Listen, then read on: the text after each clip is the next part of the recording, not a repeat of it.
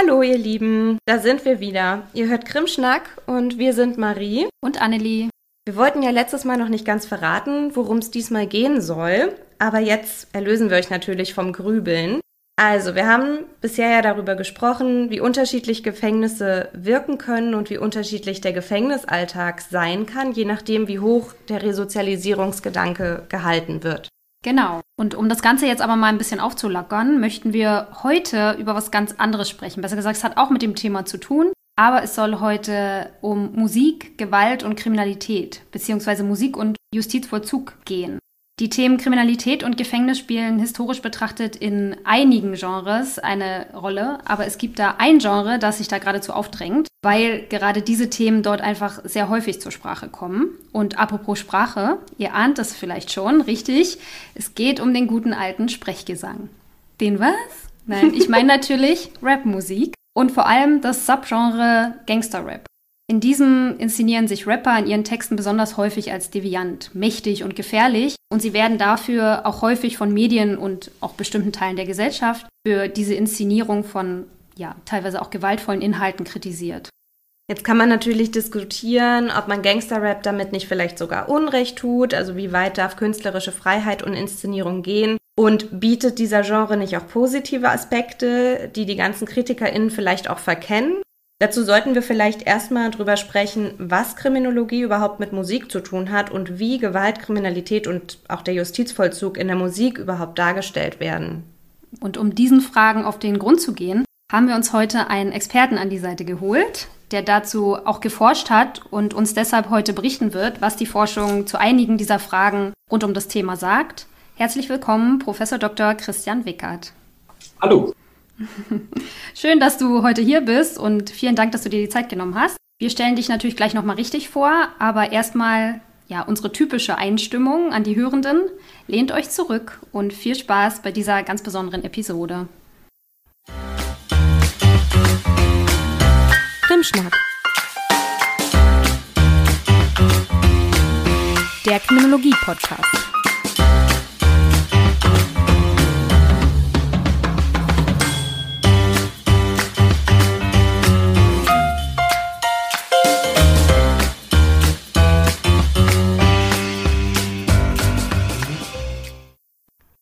Hallo nochmal, Christian. Wir freuen uns, dass das heute geklappt hat.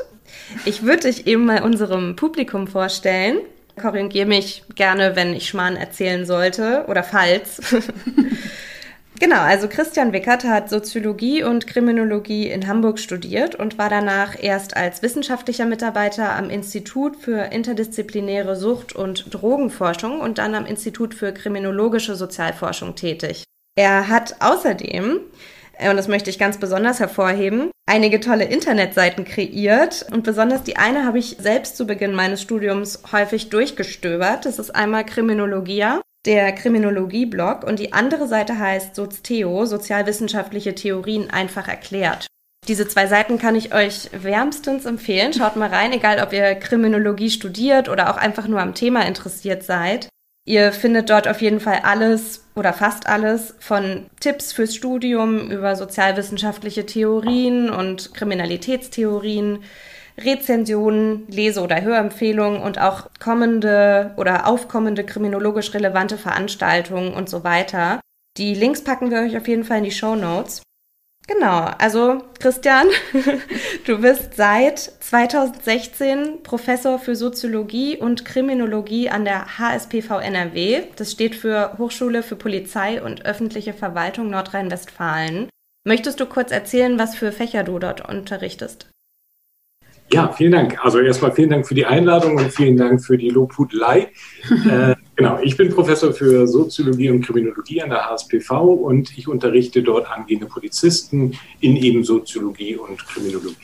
Das ist sowohl Einführung in die Soziologie, aber auch ein bisschen Stadtsoziologie. Es geht um Gewalt, also die ganze Bandbreite soziologischer Themen und eben Kriminologie, sowohl auch dort eine Einführung, also die Kriminalitätstheorien beispielsweise nehmen großen Schwerpunkt ein, aber auch spezielle Themen von Jugendkriminalität über Sexualdelikte, Betäubungsmittelkriminalität, also alles, was die Kriminologie so zu bieten hat an Themen. Mhm. Du hast deine Doktorarbeit zu dem Thema Jailhouse Rock, Haft und Gefängnis in der englischsprachigen Populärmusik geschrieben. Und die Frage drängt sich vielleicht auf, wie bist du denn als Kriminologe gerade zu diesem Thema gekommen? Hörst du vielleicht selbst Musik oder die Art von Musik? Also ich höre auf jeden Fall Musik, ja. Ich bin auch stolzer Besitzer einer kleinen Plattensammlung. Nichts Weltbewegendes, aber ein paar hundert Stück sind da über die Jahre zusammengekommen. Ich bin tatsächlich über die Cultural Criminology an das Thema gekommen. Ich mhm. habe, ähm, ja, wie ihr eben gesagt habt, in Hamburg Kriminologie studiert. In Hamburg gibt es diese schöne Institution der sogenannten Common Sessions, also mhm. eine internationale Konferenz, die von Studierenden für andere Studierende organisiert wird. Und im Rahmen dieser Common Session habe ich dann zahlreiche Vorträge gehört von Jeff Farrell, Jock Young seinerzeit noch, Keith Hayward, also die maßgeblichen Begründer und Vertreter der Cultural Criminology. Und das Thema hat mich einfach sofort angefixt und ich habe das Buch tatsächlich verschlungen. Ich habe also wirklich in mehreren Tagen oder Wochen fast in der Bibliothek gesessen und habe dieses Buch Cultural Criminology durchgearbeitet und ich wusste, ich will damit irgendwas machen. Ich wusste halt nur nicht was. Was mir aber dann sehr schnell auffiel, ist, dass Medienkriminologie, Mediensoziologie Musik ganz häufig ausblendet. Musik findet in fast allen Sammelwerken zum Thema Mediensoziologie, Kriminologie nicht statt. Da habe ich mir dann überlegt, was kann man da denn mal machen? Und da es eben eine kriminologische Doktorarbeit werden sollte, war dann die Verbindung zum Thema Gefängnis relativ naheliegend.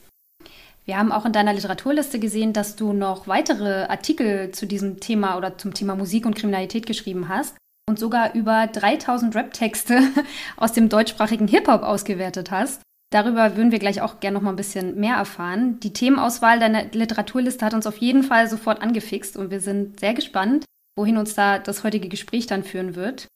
Also erstmal auch noch mal ganz kurz für die Zuhörenden. Es ist so, dass wir alle Quellen, die wir jetzt immer so nennen, auch auf jeden Fall dann in die Shownotes packen, wie immer.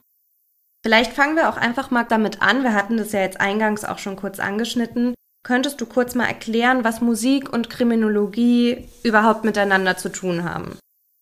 Ja, konkret. Oha. Wo soll ich anfangen? äh, also, wenn wir, ich glaube, das naheliegendste ist sicherlich die Betrachtung von Musik oder spezifischer von Liedtexten, in denen über Kriminalität berichtet wird.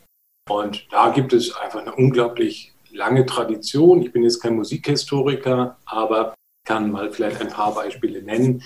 Es gibt zum Beispiel schon im 16. Jahrhundert sogenannte Mörderballaden. Die erfüllen die Funktion von der Nachrichtenübermittlung. Es wird also über spektakuläre Verbrechen berichtet. Das gibt es in Deutschland, das gibt es in England, das gibt es in Frankreich. Teilweise werden spektakuläre Verbrechen in Liedtext gegossen und dann die Liedtexte verteilt bei öffentlichen Exekutionen.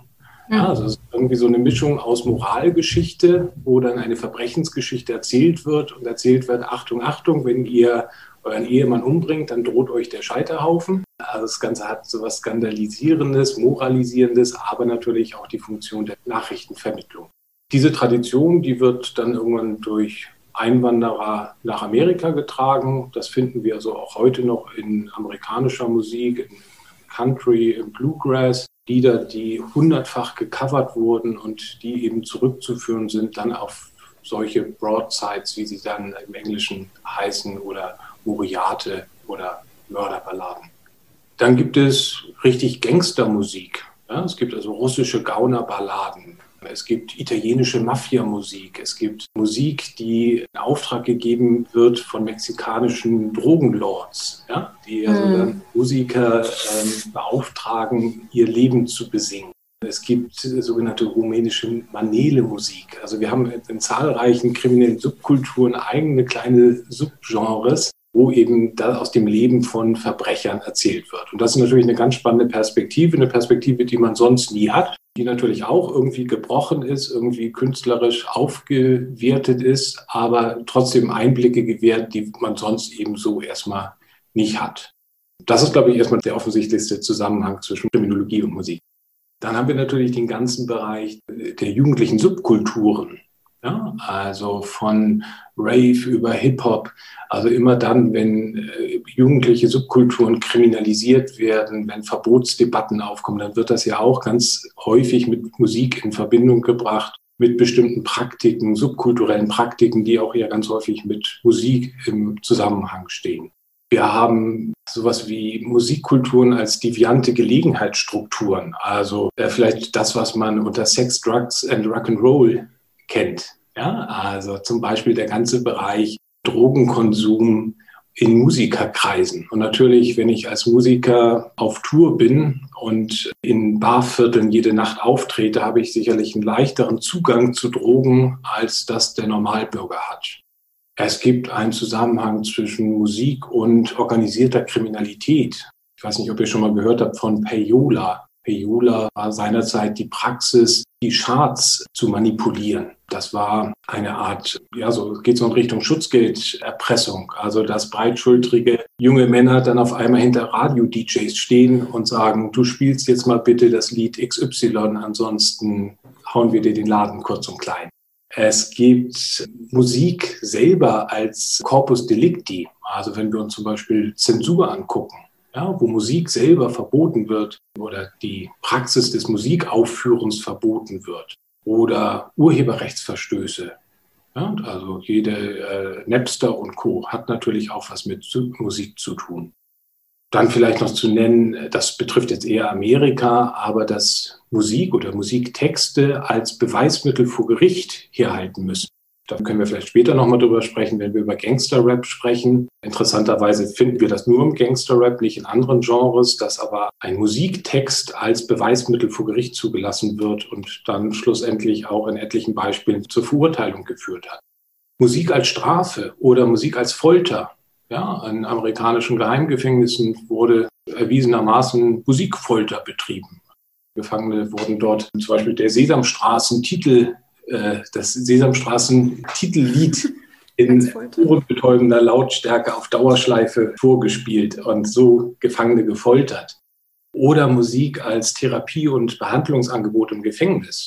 Also dass Strafgefangene im Zuge ihrer Resozialisierung, im Zuge ihrer Behandlung dann Musikinstrumente erlernen oder anfangen zu rappen, eigene Texte schreiben, ihre Erfahrung verarbeiten.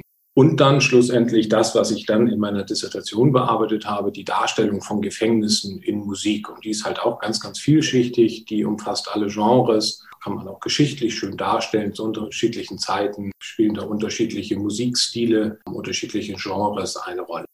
Wie werden denn abweichendes Verhalten und Kriminalität in der Musik dargestellt? Gibt es da vielleicht sogar genrespezifische Besonderheiten? Ich glaube, die Frage kann man so pauschal gar nicht beantworten. Die Darstellung ist ganz, ganz vielfältig. Ich glaube, man kann darstellen, dass die Darstellung von Abweichung von Verbrechen unterschiedliche Funktionen erfüllen oder erfüllen sollen. Zum Beispiel kann die Darstellung von Abweichungen und Verbrechen moralisierend wirken. Vielleicht ein ganz naheliegendes Beispiel. Ihr kennt bestimmt das Kinderlied Fuchs, du hast die Gans gestohlen. Das ist natürlich eine Moralgeschichte. Und die Moral ist, wenn du stiehlst oder vermutlich der Fuchs wird die Gans ja vermutlich töten, weil er sie fressen möchte. Das heißt, Auge um Auge, Zahn um Zahn. Wenn du die Gans tötest, dann töten wir dich, Fuchs. Also sprich moralisierend als eine Funktion. Man kann die Funktion der Nachrichtenübermittlung, habe ich eben schon einmal kurz mhm. benannt, bei den Broadsides, ne, bei diesen Mörderballaden. Man kann vielleicht sagen, es werden sowas wie Strafbedürfnisse und Gerechtigkeitsvorstellungen durch Musik transportiert. Gerade wenn wir uns Gefängnislieder anschauen, gibt es ja mindestens zwei unterschiedliche Wirkweisen oder, oder Intentionen, muss ich eher sagen, vom Künstler ausgedacht. Ich kann einmal sagen, der Verbrecher hat seine Strafe verdient. Er sitzt zu Recht im Gefängnis oder aber ich kann sagen, guckt mal, welches Unrecht dem Verbrecher widerfährt, dass er eingesperrt wird. Oder die Haftbedingungen sind ganz schrecklich. Also ich glaube, auf diese Art und Weise kann man vielleicht darüber nachdenken, einfach unterschiedliche Funktionen der Thematisierung von Devianz und Verbrechen zu fassen. Also ich muss sagen, jetzt bei Kinderliedern oder was du gerade noch erzählt hast, da hätte ich das jetzt tatsächlich bisher nicht mit Kriminologie in Verbindung gebracht. Deswegen umso interessanter, das mal so auf die Art und Weise zu betrachten. Aber bei einem Genre, also beim Hip-Hop und speziell beim Subgenre Gangster-Rap, da drängt sich geradezu auf. Und Vielleicht fangen wir da mal ganz basic an. Kannst du uns vielleicht erklären, was Hip-Hop eigentlich ist und wo er herkommt? Ja, kann ich. Hip-Hop ist in den 70er Jahren entstanden in Amerika, in der South Bronx. Das kann man also relativ genau festmachen. Und das ist entstanden aus der Not heraus. Das waren einfach junge Männer, auch also tatsächlich von Beginn an eine eher durch Männer geprägte Subkultur, die Partys veranstaltet haben die sogenannte Blockpartys veranstaltet haben. Ähm, vornehmlich Afroamerikaner oder puerto-ricanische Einwanderer, die sich zusammengefunden haben und im Sommer Partys in ihrer Wohngegend veranstaltet haben. Die haben tatsächlich Straßenlaternen angezapft, um Strom zu haben für ihre Plattenspieler. Und die haben einfach zunächst natürlich keine Hip-Hop-Musik gespielt. Hip-Hop gab es ja noch nicht, sondern vor allen Dingen die Musik ihrer Eltern, die Platten ihrer Eltern. Das heißt, alles von äh, Soul, Motown, was Eltern halt so damals im Plattenschrank hatten. Und es gab dann eben Leute, die die besten Platten hatten, die am besten auflegen konnten. Das sind eben die DJs geworden. Es fingen Leute an zu tanzen. Daraus hat sich dann eben das Breakdancing entwickelt. Es haben Leute das Plattenspielen der DJs zunächst moderiert, was dann irgendwann zur Praxis des MCing, des Rappens geworden ist. Und schließlich gibt es ja noch dann das Graffiti-Sprühen, was dort dann auch noch eine Rolle spielt. Und das sind eben die Elemente des Hip-Hops. Also 70er Jahre South Bronx, eine Gegend, die seinerzeit durch vielfältige strukturelle Problemlagen gekennzeichnet waren. Eine, wenn man heute bei Google mal nach Fotos sucht, erahnt man, wie es da ausgesehen haben muss. Einfach sehr runtergekommen, viele Drogenprobleme. Also keine Gegend, in der man sich heute gerne aufhalten würde.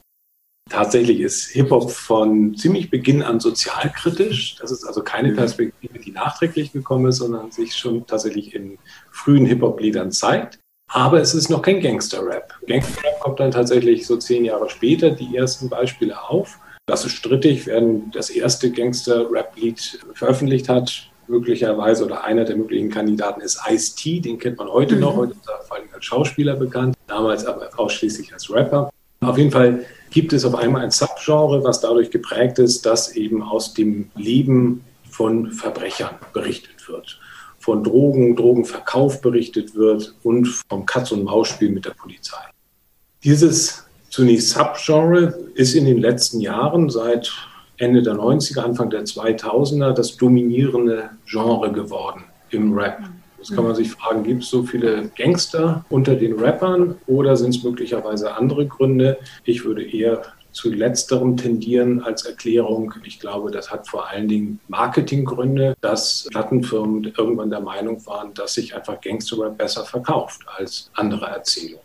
Und ich denke, diese Entwicklung, die lässt sich mit vielleicht ein paar Jahren Verzug auch in Deutschland feststellen, dass also zunehmend mehr Veröffentlichungen und vor allen Dingen auch die erfolgreiche Musik, die die oberen Chartplätze belegt, zunehmend häufiger, nicht ausschließlich, aber häufiger dem Gangster-Rap zuzuordnen sind.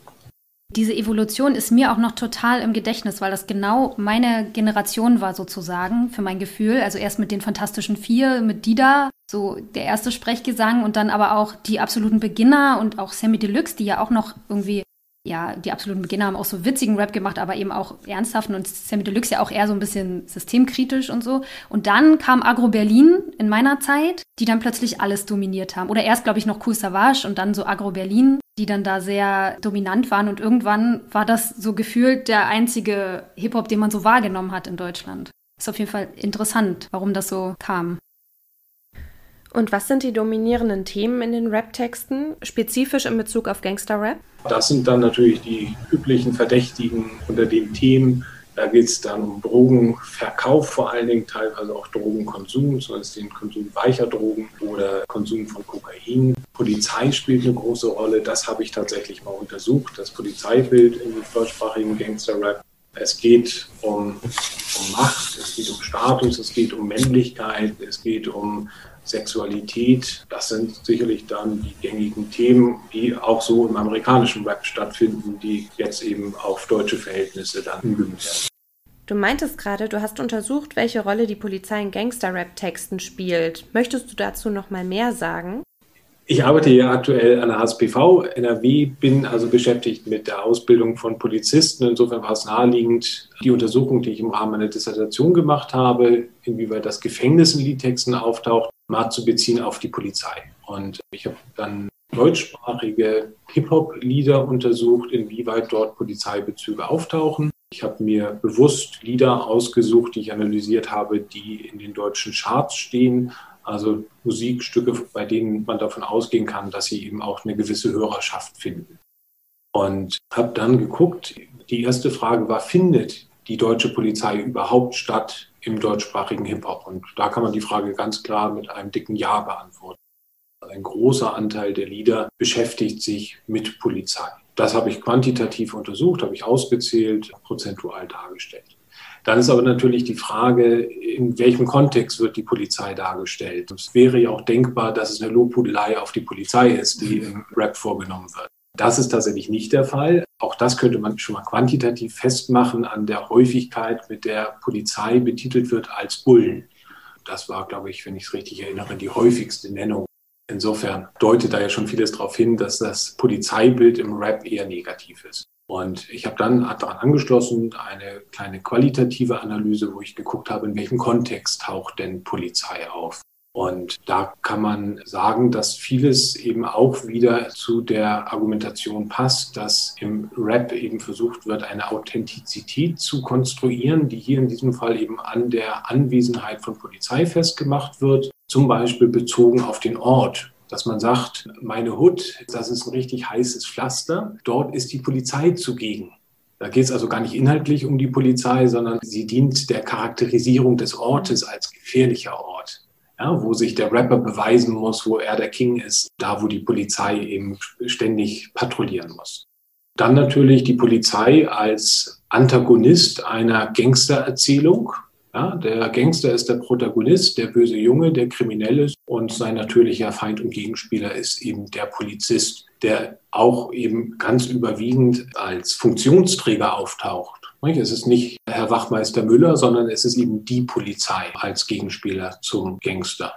Das geht aber auch noch weiter. Beispiele, wo zum Beispiel, wo die Legitimität der Polizei abgesprochen wird, wo also dann die Erzählung lautet, wir sorgen selber für Ordnung und Sicherheit. Wir lehnen die Polizei ab. Der deutsche Staat hat uns nichts gegeben. Natürlich auch das eine Form von Sozialkritik, die da zum Ausdruck kommt. Wir sind vergessen, um uns kümmert sich keiner. Warum sollten wir uns um den deutschen Staat scheren? Und entsprechend lehnen wir auch die Polizei ab. Das gibt es eben auch. Also das ist eine ganze Bandbreite. Ein wichtiges Thema habe ich noch vergessen. Natürlich ist auch erfahrene Gewalt oder erfahrener Rassismus durch die Polizei. Das wird natürlich mhm. auch thematisiert. Das ist auch ein relativ großes Thema im deutschsprachigen Hip-Hop. Und kannst du sagen, welche Funktionalität oder welche besondere Rolle vielleicht das Gefängnis auch spielt, dann gerade in diesem Subgenre? Das habe ich jetzt tatsächlich nur untersucht im Rahmen meiner Dissertation für mhm. amerikanische Musik. Für Deutschland weiß ich das nicht, kann ich es nicht sagen. Und für amerikanische Musik, da fällt auf jeden Fall auf, dass mit Abstand am meisten Bezug genommen wird auf das Gefängnis im Gangster-Rap mehr als im Country, mehr als in der Rockmusik oder in anderen Genres. Das fällt auf und es fällt auch auf, dass zunehmend mehr wird. Also ich habe seinerzeit versucht, in Beziehung zu setzen, die Anzahl der veröffentlichten Lieder im Genre Rap mit der Anzahl der Lieder, die das Gefängnis thematisieren. Und da sieht man, das steht in einem Zusammenhang, also wirklich proportional, je mehr Lieder, desto mehr Gefängniserwähnung auch. Und der Anteil der Gefängnislieder im Genre Rap war deutlich, deutlich höher als in allen anderen Genres. Hm. Und wie wird dann das Gefängnis dargestellt oder was hat es denn für eine Bedeutung? Warum spricht man so viel über das Gefängnis oder seine Zeit im Gefängnis? Das unterscheidet sich interessanterweise durchaus von Genre zu Genre. Das ist zum Beispiel in den früheren Liedern hat es häufig eine, ja, es ist so eine protestantische Ethik, die aus den Texten spricht. Der Verbrecher bekommt die gerechte Strafe. Und jetzt sitzt er halt im Gefängnis und das ist so, aber er hat es auch verdient und er hat auch Frieden gefunden mit seiner Bestrafung.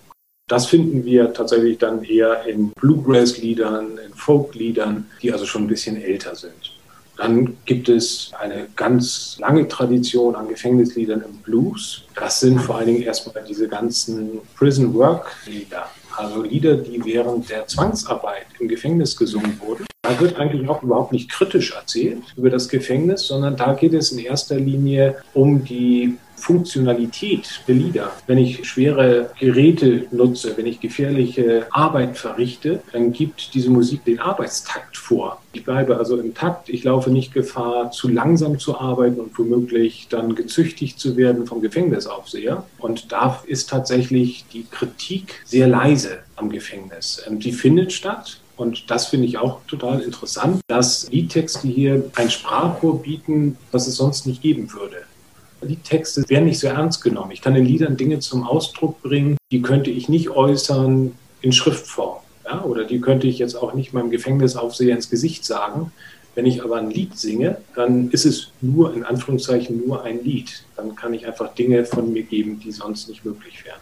Und im Rap, um jetzt auf die eigentliche Frage zu kommen, da hat das Gefängnis, glaube ich, einfach eine, andere Funktion. Da geht es einerseits sicherlich auch um Systemkritik, da geht es um strukturellen Rassismus. Bekanntermaßen ist der Anteil der Afroamerikaner in US-amerikanischen Haftanstalten deutlich höher als der Anteil Weißer. Das wird thematisiert, aber vor allen Dingen geht es um das Gefängnis als ja, so Statuspassage, kann man fast sagen. Das gehört eben mit dazu zum Gangsterleben und irgendwann erwischt es ein. Ja, was lustiger oder lustigerweise, weiß ich nicht, aber interessanterweise ist das richtige Wort, interessanterweise auch an Metaphern festzumachen ist. Also zum Beispiel das Doing Time. Ja? Doing Time, also irgendwie ja so Zeit absitzen. Es war halt seine Zeit und jetzt sitzt er mal drei, vier Jahre im Gefängnis und dann ist er aber halt auch wieder draußen. Also als eben normale Statuspassage, die irgendwie dazugehört zum Erwachsenwerden.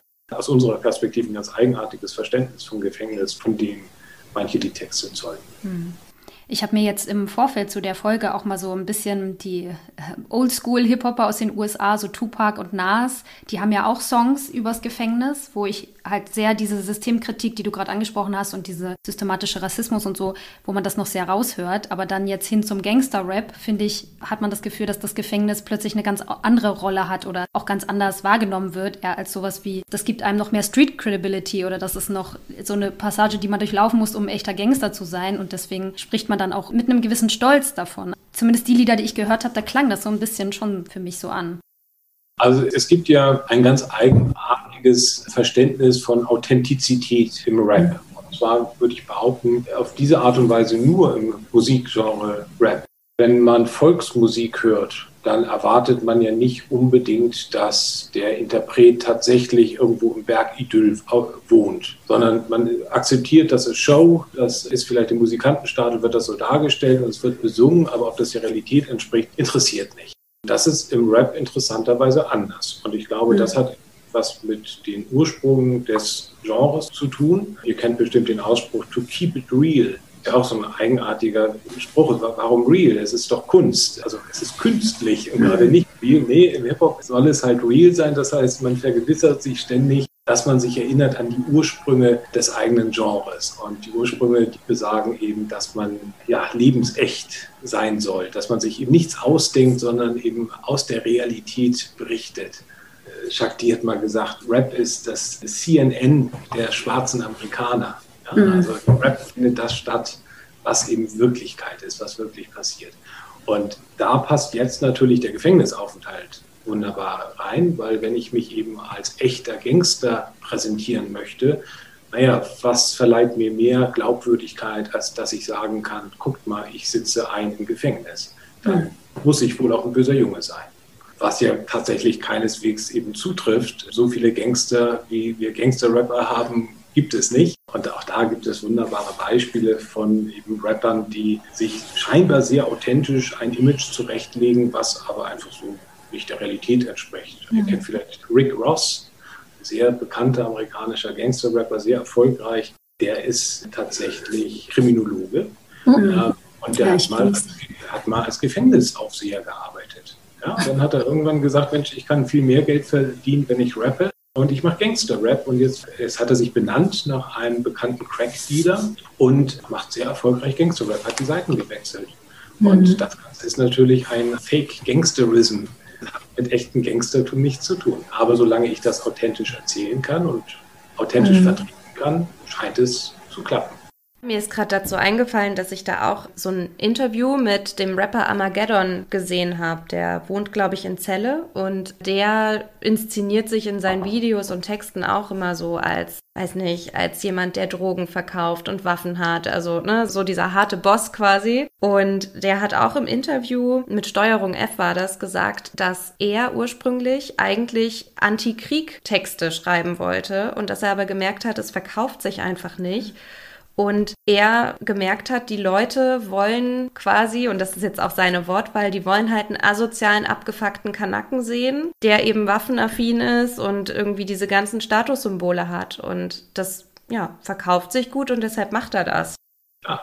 Ich, mhm. ich glaube ja auch aus Perspektive des Gangster-Raps die schlimmste Beleidigung eines anderen Rappers ist, wenn man sagt, du bist Studentenrapper was zum Ausdruck kommt, ist, du bist nicht in der sozialen Lage, authentisch über Missstände zu rappen. Du bist mhm. nicht real. Mhm. Damit spricht man dann eben jedem Rapper die Authentizität ab. Und das ist natürlich total wichtig für Rapper, die heute erfolgreich sein wollen. Ein schönes Beispiel, finde ich, ist der Rapper Flair, der Rapper Flair. Der hat vor ein paar Jahren auf seiner Facebook-Seite sein polizeiliches Führungszeugnis veröffentlicht weil eben auch dann Zweifel an seiner Straßenkredibilität aufkamen. Und er hat gesagt, nee, guck mal her, ich bin tatsächlich ein schwerer Junge, ich bin vorgestraft.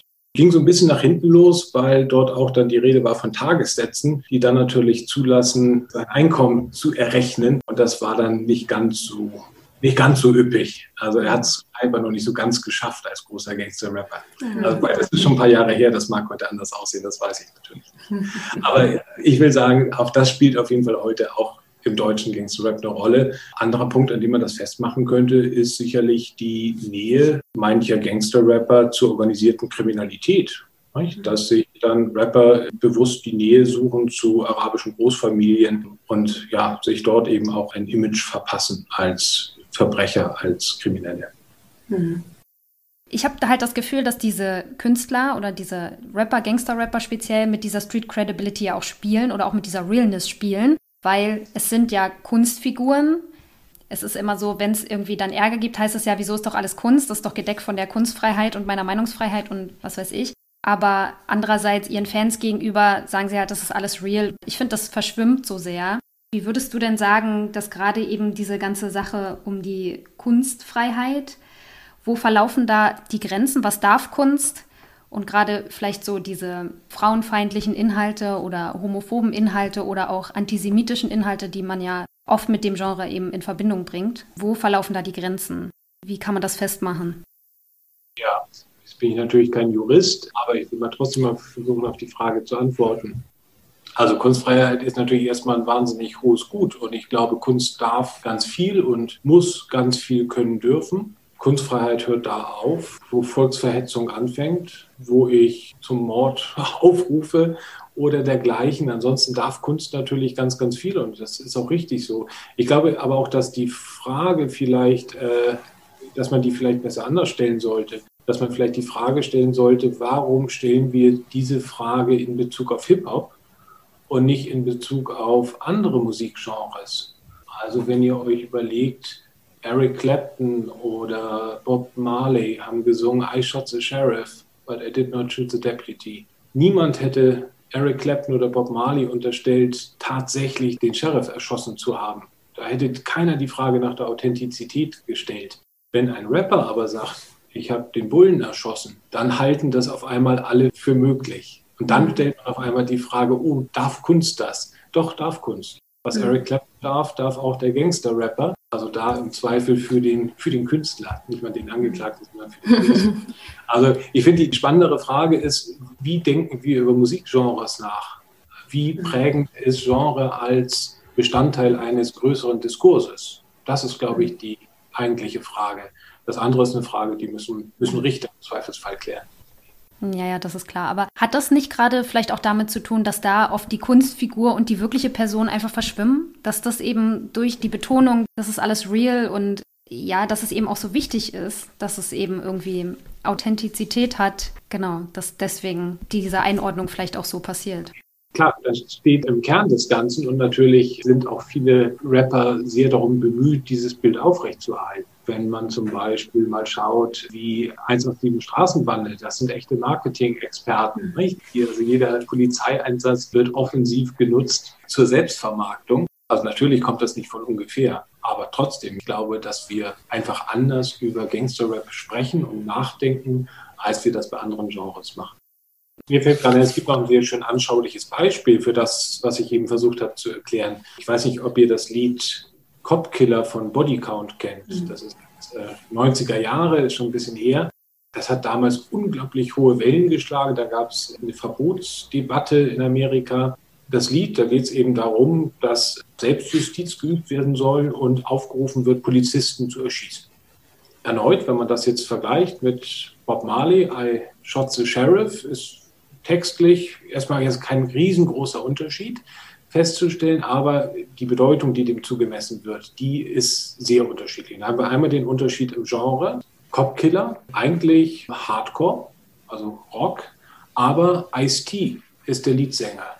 Und interessanterweise, wenn, wenn man diese Debatte nachverfolgen möchte, wenn man einmal sucht, wie darüber berichtet wurde, steht überall immer Hip-Hop-Lied. Ist kein Hip-Hop-Lied, ist, ist Hardcore. Aber Ice-T gleich Hip-Hop. Ja? Und wenn man jetzt noch die zeitliche Einordnung mit hinzunimmt, dann kann man feststellen, dass das Ganze in einem Klima von politischer Ungewissheit herausgebracht wurde. Es gab in den 90er Jahren einen Vorfall, da wurde ein Afroamerikaner namens Rodney King bei einer Polizeikontrolle von Polizisten in Los Angeles schwer misshandelt. Und zufälligerweise hat das ein Amateurfilmer auf Film festgehalten. Also wir sprechen von 90er Jahren, da hatte noch keiner eine Handykamera, sondern es war wirklich reiner Zufall, dass er jetzt ein Amateurfilmer war. Und es kam zum Prozess gegen die misshandelnden Polizisten. Und eine, ich glaube, rein weiße oder überwiegend weiße Jury hat die Polizisten freigesprochen. Und daraufhin sind Rassenunruhen in Los Angeles ausgebrochen und die halbe Innenstadt von Los Angeles ist in Flammen aufgegangen. Und in diesem politischen Klima veröffentlicht jetzt die Band Body Count das Lied Cop Killer. Und das hat natürlich eine ganz andere Wucht und führt dann eben zu einer Verbotsdebatte, als wenn jetzt Eric Clapton in der englischen Provinz singt I Shot the Sheriff. Ja, mhm. Also ich glaube, dass, da spielt eben immer sehr, sehr, sehr viel mehr mit und da wird dann eben auch Hip-Hop eben mehr Authentizität zugebilligt und auch eben eine größere Sprengkraft unterstellt als das bei anderen Genres der Fall wäre. Mhm, weil man es ihnen eher zutraut, dass sie es ernst meinen. oder dass, dass sie vielleicht auch ihre Follower oder ihre Fans mobilisieren dann in die Richtung, oder? Ich glaube schon, natürlich weiß jeder darum, dass es eine Kunstfigur ist, aber man hält es dann doch irgendwie möglich, dass es doch ein Stück weit authentischer ist, zumindest als, äh, mhm. als Helene Fischer oder andere. Meinst du denn, dass diese Texte, die dann eben mal vulgär oder gewalttätig sind oder auch beleidigend, dass die konkrete Auswirkungen auf die Jugend haben? Oder auch, um das vielleicht noch zu erweitern, kann es nicht auch sein, dass das nicht nur negative Auswirkungen sind, sondern vielleicht auch positive? Kann Gangster-Rap auch wie ein Sprachrohr oder ein Ventil sein für Jugendliche? Also die letzte Frage, natürlich, klar kann es ein Ventil sein, glaube ich, so wie jede Musik. Die andere Frage zu den Auswirkungen, ach, weiß ich nicht. Ich glaube, wenn man sich so die jüngere Musikgeschichte der letzten 50, 60, 70 Jahre anschaut, Eltern mochten nie die Musik, die ihre Kinder gehört haben. Und ich glaube, das jetzt dem Rap zuzuschreiben, ist unfair. Und wenn man ehrlich ist, ich glaube, jugendliche Kinder heute haben es sehr, sehr viel schwerer, ihre Eltern zu provozieren, als das noch vor 20, 30 Jahren der Fall war spätestens dann, wenn die Eltern selber gepierst und tätowiert sind und bis nachts um drei zu Technomusik tanzen. Ja, was soll ich da als Jugendlicher sonst machen, um mich irgendwie abzugrenzen gegen meine Eltern? Da finde ich Gangsterrap dann ein sehr plausibles Ventil oder ein sehr plausibles Mittel, mich abzugrenzen gegen die Erwachsenen. Und ich glaube, unsere Großeltern haben wahrscheinlich nicht anders über die Beatles gesprochen, als heutige Eltern das über Gangsterrap machen. Also das, glaube ich, war immer so und wird vermutlich auch immer so bleiben. Und ist diese ganze Debatte darum, ob man, wenn man jetzt gewalttätige Musik konsumiert oder auch Filme oder Videospiele, das spielt ja, also haut ja vielleicht ein bisschen in die gleiche Kerbe. Ist das bei Gangster-Rap, siehst du da, hast du da irgendwelche Befürchtungen, dass das tatsächlich Menschen auch negativ animiert irgendwie? Also man weiß ja aus der Medienwirkungsforschung, dass schon relativ kleine Kinder sehr gut in der Lage sind, zwischen Fiktion und Wirklichkeit zu unterscheiden. Und ich glaube, das ist auch sicherlich beim Gangster-Rap der Fall. Insofern, nee, da habe ich keine wirklichen Befürchtungen. Vielleicht eher so in kleineren Dingen. Also wenn man sich das Frauenbild anschaut, was in vielen Hip-Hop-Liedern vertreten wird, da könnte ich mir dann schon vorstellen, dass der Einfluss sich nicht auf alle Hörer positiv auswirkt. Aber was jetzt so die grundsätzliche Normtreue anbelangt, da glaube ich, müssen wir nicht befürchten, dass wir bald eine Republik von kleinen Gangstern zu erwarten haben. Nein. Mhm. Man darf ja irgendwie auch nicht vergessen, dass Musik nicht der einzige Einfluss ist, der so auf einen im Alltag einströmt. Ne? Wir haben ja alle auch irgendeine Art Erziehung genossen. irgendwie, wenn vielleicht manche nachteilig durch Eltern, dann doch irgendwie auch durch die Schule oder die Peer Group und was weiß ich. Also wahrscheinlich darf man das nicht überschätzen. Ganz genau. Wir kennen ja die Debatte als Kriminologen, was Counter-Strike anbelangt und der Einfluss mhm. dann auf Amokläufe. Ich glaube, es gibt kaum einen Bereich, in den so viel Forschungsmittel geflossen sind in den letzten Jahrzehnten und die Erkenntnislage so dünn ist, weil es ist genauso, wie du gesagt hast. Es ist, wenn überhaupt, ein kleines Element von ganz, ganz vielen Einflüssen und da jetzt irgendwie eine direkte kausale Wirkung zu unterstellen, nein. Also so, so, so, funktionieren wir nicht. Glücklicherweise, muss man ja sagen. Nicht? Ansonsten wären wir alle sehr leicht beeinflussbar. Aber nein, das ist nicht der Fall. Und warum sollte das bei Hip-Hop jetzt zu erwarten sein, was bei anderen Medien, mhm. Medienarten oder medialen Beschäftigung nicht zu erwarten ist? Nein. Genau, weil Marie das gerade auch angesprochen hat mit dem Hip-Hop vielleicht auch als Ventil, das mit der Provokation, das ist klar. Ich habe da mal ein ganz interessantes Interview von Kool Savas zu gesehen, der erzählt hat, dass in seiner Zeit war es schon sehr provokant, einfach bestimmte Ausdrücke zu benutzen und er war dann schon der absolute Gangster und dann kamen immer Leute, die da haben das nochmal getoppt und nochmal getoppt und irgendwann kam er dann nicht mehr mit und dann dachte er so, ach okay, jetzt bin ich alt. ähm, ja, und deswegen glaube ich, hast du da auf jeden Fall recht. Aber siehst du denn die Möglichkeit, dass gerade so ein Genre wie Hip-Hop, wo man ja eben solche ja, bestimmte Dinge ausdrücken kann, die man vielleicht in anderen Genres so nicht so einfach ausdrücken kann, wo es nicht so alltäglich ist, dass das auch, also man weiß es ja aus bestimmten Gefängnisprojekten, dass das da in Jugendgefängnissen angewandt wird. Hältst du das für sinnvoll, dass dann Jugendliche solche Texte schreiben in Poesieform und die dann rappen? Gegenfrage, warum nicht? Also ich wüsste jetzt nicht, warum er da jetzt so eine Art Zensur einbauen sollte wenn ich, die, wenn ich die Frage jetzt richtig verstehe. Also mhm. jetzt Strafgefangene sollten jetzt nicht irgendwie noch Straftaten glorifizieren dürfen in Form von Gangster-Rap. Zum Beispiel. Äh, ich glaube, das ist eine, eine, moralische Frage. Ja, und jetzt kann man sagen, gut, wenn ich mir vorstelle, ein verurteilter Straftäter glorifiziert seine eigene Tat in die Textform, moralisch, ja, schwierig, aber rechtlich vollkommen okay. Kunstfreiheit, das ist in Ordnung. Außerdem, wo sollte man ansetzen, um sowas zu verbieten? Nein. Also das halte ich für okay. Ich hatte es vorhin einmal eingangs kurz erwähnt. Es gibt in Amerika tatsächlich Fälle, wo Gangster-Rapper verurteilt wurden für ihre Liedtexte. Ganz, ganz spannendes Thema. Und das finde ich auch, also finde ich höchst fragwürdig. Also es wird immer dann argumentiert, entweder das Täterwissen in den Liedtexten verarbeitet wurde und es gibt Gesetzgebung, die sehr weitreichende Strafverfolgung zulassen. Da reichen schon lose Kontakte ins Gangmilieu also wäre nach deutschem Recht nicht zulässig, nicht machbar natürlich. Aber trotzdem finde ich das eine bedenkliche Entwicklung, jemanden zu verurteilen, weil er, ja, weil er ein Lied singt. Ja, dazu fällt mir gerade noch ein, dass in der gleichen Reportage, von der ich vorhin gesprochen habe, in der Armageddon auch interviewt wurde, der hat auch erzählt, dass er ein Musikvideo rausgebracht hatte, in dem es auch um ein, ich glaube, um einen Marihuana-Deal oder so ging. Und die hatten dann auch unechte Waffen da drin und halt so zwei Sporttaschen voller Drogen, unechten Drogen, sagt er. Und die Polizei hat das dann halt gesehen und irgendwie kurze Zeit nachdem die das Video halt gelauncht haben, gab es dann eine Großrazzia bei allen, die im Video aufgetreten sind. Und er hat dann scheinbar einen Polizisten gefragt, was da los ist und seine Akte würde doch keine Rückschlüsse zulassen auf irgendwelche Drogenaffiliationen oder irgendwas. Und dann meinte der Polizist wohl, das ist ja jetzt nur die Aussage von ihm, ne, aber ich glaube, das Gericht in Celle hat das sogar bestätigt. Naja, auf jeden Fall hieß es dann, naja, sie hätten gesichtet, dass da zwei Sporttaschen voll mit Drogen irgendwie da und dahin geliefert wurden dann hat er gefragt, naja, war das in diesem Musikvideo? Und meinte der Polizist, ja, genau. Und dann meinte der Rapper halt, das kann doch aber wohl nicht wahr sein. Da müssten sie ja jetzt alle Leute, die in irgendwelchen Hollywood-Streifen mitspielen, wo es um Drogen geht, müssten sie ja auch verhaften, weil die da auch mit irgendwelchen Drogen oder Waffen hantieren und das nicht dürften.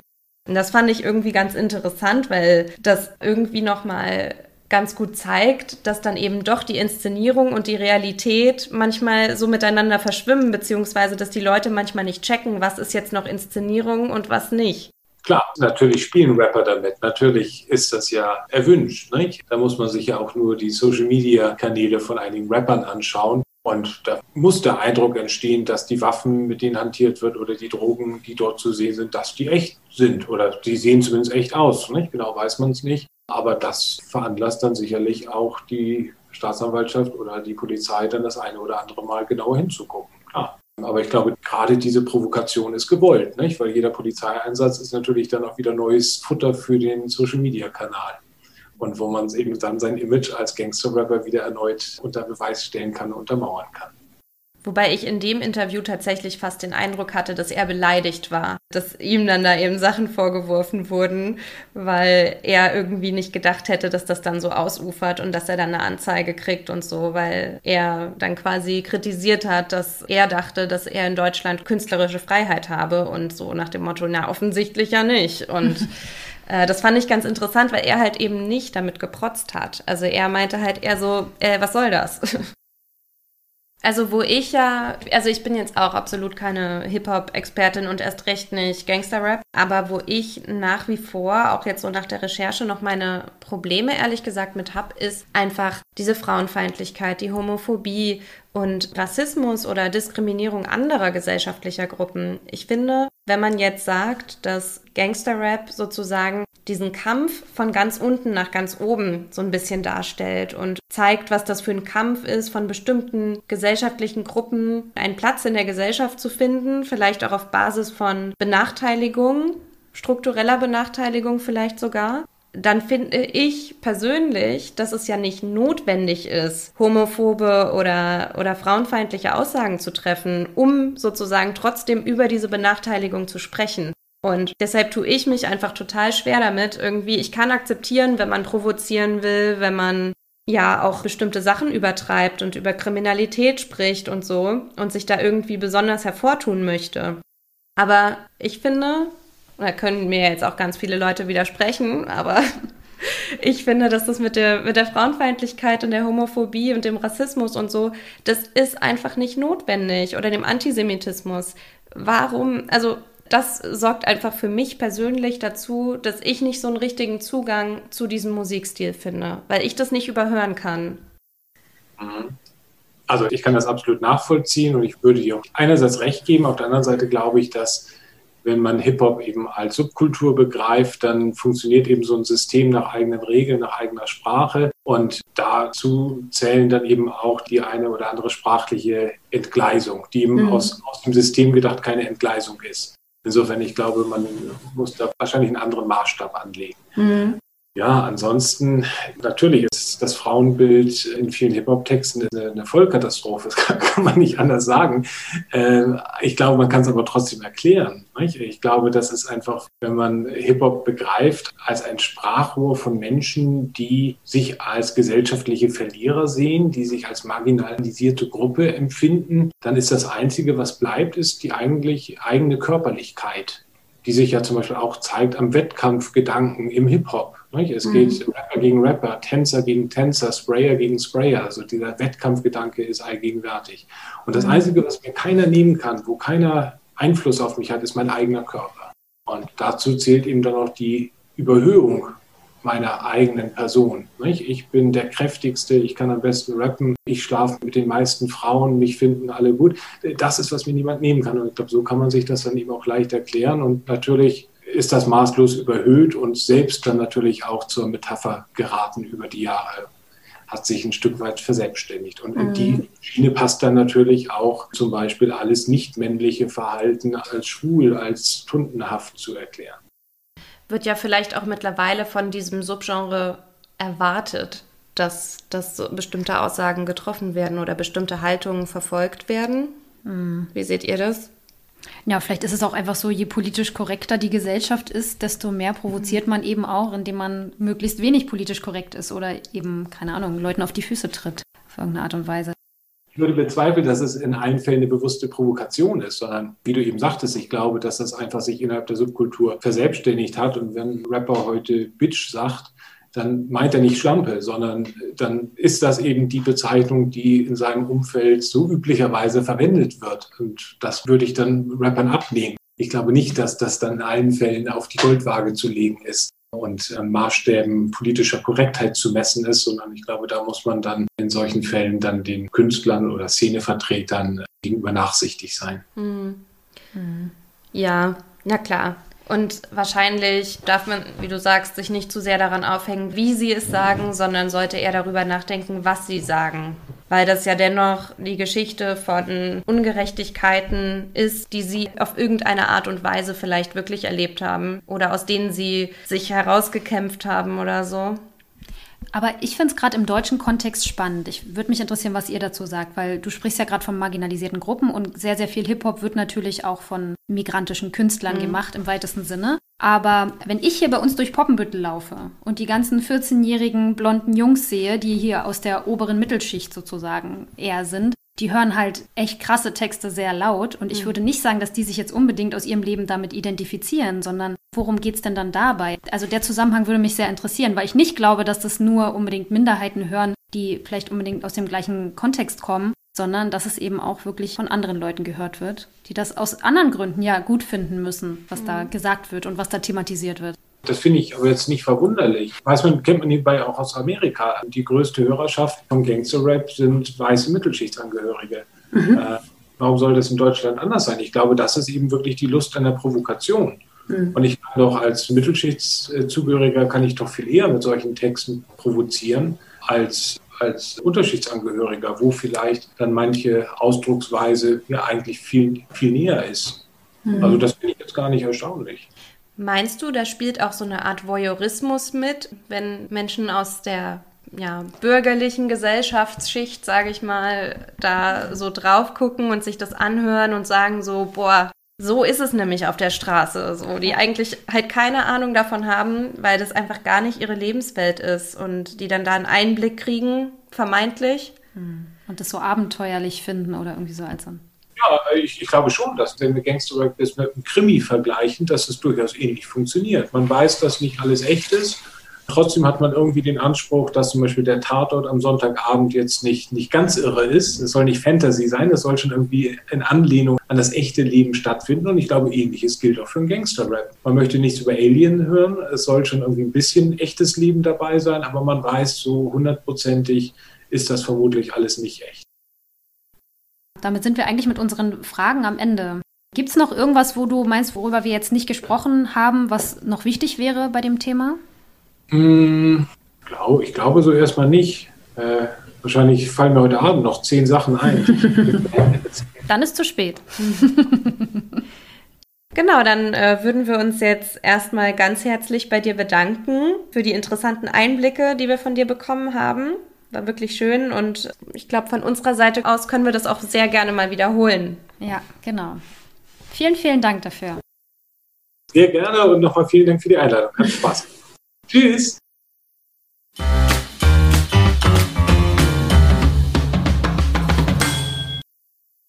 So, Professor Wickert hat uns ganz schön viele Infos mit auf den Weg gegeben und er hat uns erklärt, dass Gangsterrap tatsächlich auch das Genre in den USA ist, das am häufigsten Bezug auf das Gefängnis nimmt.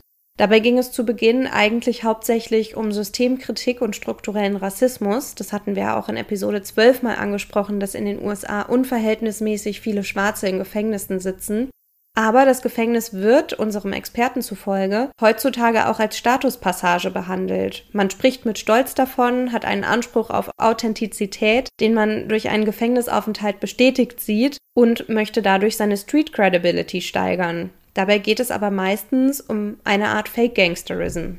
Auch laut Soziologe Martin Seliger geht es im Gangster-Rap um eine Inszenierung, die man nicht für bare Münze nehmen darf und die vor allem die gesellschaftlichen Herrschaftsverhältnisse bestätigt, nämlich zum Beispiel Männerdominanz, einen übersteigerten Materialismus oder auch die Diskriminierung am Arbeitsmarkt oder im Bildungssystem für Menschen mit Migrationsgeschichte. Gangster-Rap stellt also den Kampf um Anerkennung und Integration dar und handelt von Armut, Stigmatisierung und von sozialem Ausschluss und Ungerechtigkeiten.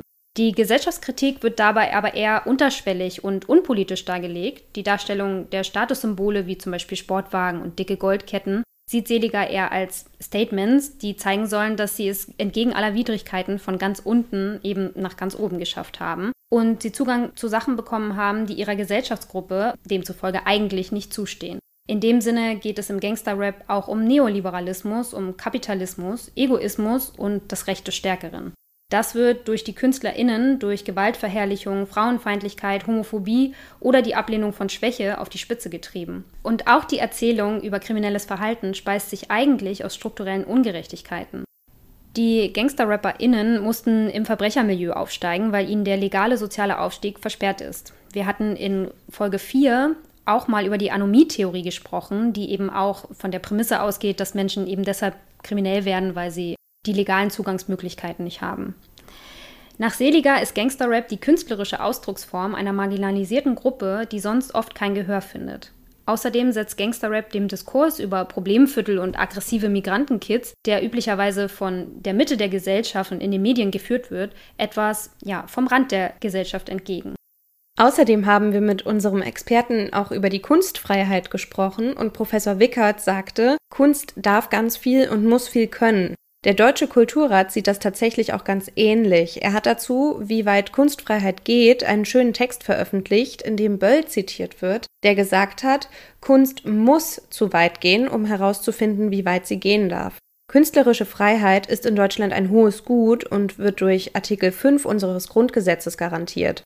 Ob ich mich jetzt persönlich an der Ausdrucksweise oder Provokation stoße, muss in vielen Fällen einfach okay sein und toleriert werden. Allerdings findet künstlerische Freiheit dort rechtliche Beschränkungen, wenn zum Beispiel zu Straftaten aufgefordert wird oder Volksverhetzung betrieben wird. Und darüber, was zum Beispiel die persönliche Ehre verletzt oder gegen geltendes Recht verstößt, müssen im Zweifelsfall eben die Gerichte entscheiden, wie Professor Wickert ja auch gesagt hat. Die Bundesprüfstelle für jugendgefährdende Medien ist auf jeden Fall eine wichtige Instanz, was das angeht. Von dieser Prüfstelle werden Liedtexte nämlich geprüft und die lädt dann die KünstlerInnen zu einer Anhörung ein, um zu entscheiden, ob die Lieder oder Alben auf den Index gesetzt werden. Dabei wird zum einen entschieden, ob die Inhalte jugendgefährdend sind und zum anderen, ob sie auch strafrechtlich relevant sind. Es gibt auch die Vorstellung, dass gerade Rapmusik eine sehr destruktive Wirkung insbesondere auf Jugendliche haben kann und der Konsum sie überhaupt erst auf dumme Ideen bringt. Die Bundesprüfstelle für jugendgefährdende Medien hat seit 2003 vermehrt Anträge erhalten, sich mit Hip-Hop zu beschäftigen und zu prüfen, inwieweit er gegebenenfalls eine schädliche Wirkung auf Jugendliche haben könnte. Als Gründe für eine jugendgefährdende Wirkung wurden immer wieder gewaltanreizende Texte und eine durchgängige Gleichgültigkeit gegenüber Gesetzesverstößen und die positive Darstellung von Drogenkonsum genannt, aber auch ausländerfeindliche oder rassistische Aussagen und die Herabwürdigung der Frau zum sexuell willfährigen Objekt. Und es gibt ja durchaus einige Texte, die durch diese Prüfstelle als jugendgefährdend eingestuft werden. Von daher kann man sicherlich nicht sagen, dass Gangsterrap komplett als harmlos abzutun ist. Dazu muss aber gesagt werden, dass Musikkonsum allein, ähnlich wie der Konsum von gewalttätigen Filmen oder Videospielen, wohl kaum für straffälliges Verhalten verantwortlich sein kann. Studien belegen, dass die meisten Menschen schon in recht jungen Jahren in der Lage sind, Fiktion von Realität zu unterscheiden. Vielmehr gibt es hier eine Fülle von Einflussfaktoren und wie sich zeigt, kann Rapmusik auch einen durchaus positiven Beitrag zur Resozialisierung beispielsweise leisten, indem es als künstlerische Ausdrucksform genutzt wird. Zu nennen wäre da zum Beispiel das Projekt des BASA e.V. in Zusammenarbeit mit dem CJD Krecklingen, bei dem jugendliche Strafgefangene nicht nur in Rap-Workshops eigene Rap-Texte schreiben und auch die Lieder online veröffentlichen, sondern sich auch mit der Geschichte der Rapmusik auseinandersetzen und gemeinsam in einer Gruppe ihre eigenen Erfahrungen vor, während und ihre Pläne für nach der Haft reflektieren. Oder auch das Projekt Rap im Knast des straffälligen Hilfeprojekts der Outlaw GmbH, das in sächsischen Gefängnissen straffällig gewordene Jugendliche dabei unterstützt, Rapmusik eben als positives Ventil zu nutzen. By the way, die produzierten Alben kann man übrigens online bestellen. Den Link findet ihr natürlich in unseren Show Notes.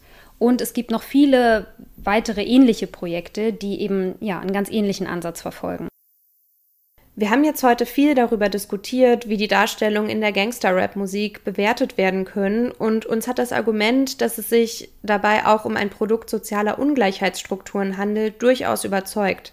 Außerdem sollte nochmal ganz klar gesagt werden, dass nicht alle KünstlerInnen auf die gleiche Art und im gleichen Maß provozieren. Also man kann nicht einfach alle RapperInnen über einen Kamm scheren und behaupten, dass sich alle frauenfeindlich, homophob, rassistisch, antisemitisch etc. äußern, nur weil das einige tun. Das wäre sachlich falsch und auch unfair. Die Frage, warum Rap-Texte mehr Empörung auslösen als Texte anderer Genres, kann, wie Professor Wickert vermutet hat, damit zusammenhängen, dass man RapperInnen aufgrund ihrer Selbstinszenierung eine größere Authentizität und Sprengkraft zubilligt. Wenn wir jetzt aber auch noch das mit einbeziehen, was Dr. Seliger über Rapmusik als Produkt gesellschaftlicher Herrschaftsverhältnisse ausführt, dann könnte es ja auch damit zu tun haben, dass man das gesellschaftliche Bild einer marginalisierten Gruppe dadurch bestätigt sieht, quasi wie eine Art selbsterfüllende Prophezeiung. Deshalb sieht man darin weniger die Kunst als mehr eine gesellschaftliche Realität, die beängstigend wirkt. Uns ist an der Stelle auch nochmal ganz wichtig zu betonen, dass wir heute natürlich in gewisser Weise über die Szene und nicht mit der Szene gesprochen haben, auch wenn wir natürlich versucht haben, Liedtexte und Interviews in unseren Recherchen mit einzubeziehen und sich ja auch unser Experte Professor Wickert viel auf solche Quellen bezogen hat. Dennoch können wir das Ganze nur aus einer eher sachlich distanzierten Position und eben als Außenstehende betrachten.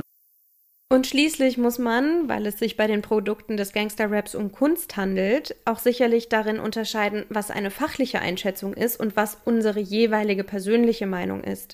Denn rechtlich und kriminologisch betrachtet kann man nicht sagen, dass Gangsterrap irgendwem schadet, beziehungsweise ist es eben Aufgabe der Gerichte oder der Bundesprüfstelle für jugendgefährdende Medien zu entscheiden, ab wann dem so wäre. Auf persönlicher Ebene ist es aber so, dass es mir als Konsumentin und eben auch als weiße Cis-Frau und Nicht-Angehörige der Szene zusteht, gewisse Inhalte für mich als zu provokant abzulehnen.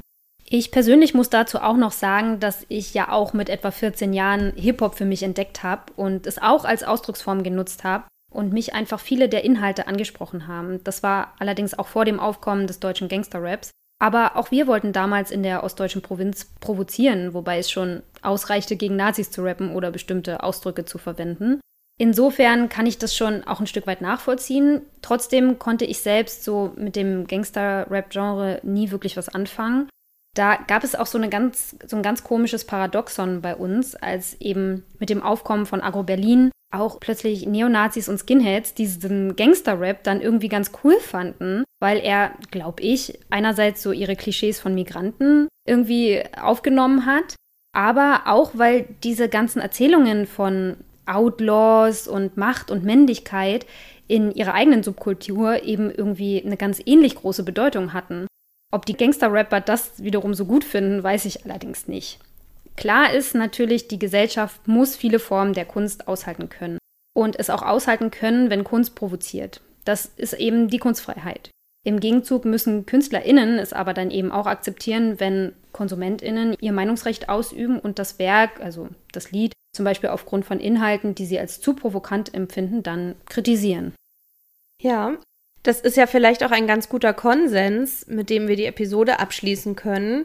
Also wissenschaftlich betrachtet ist Gangsterrap ein spannendes und vielfältiges Thema, ein Genre, das der Gesellschaft den Spiegel vorhält und wichtige gesellschaftliche Themen anspricht und dazu auch noch gut unterhält.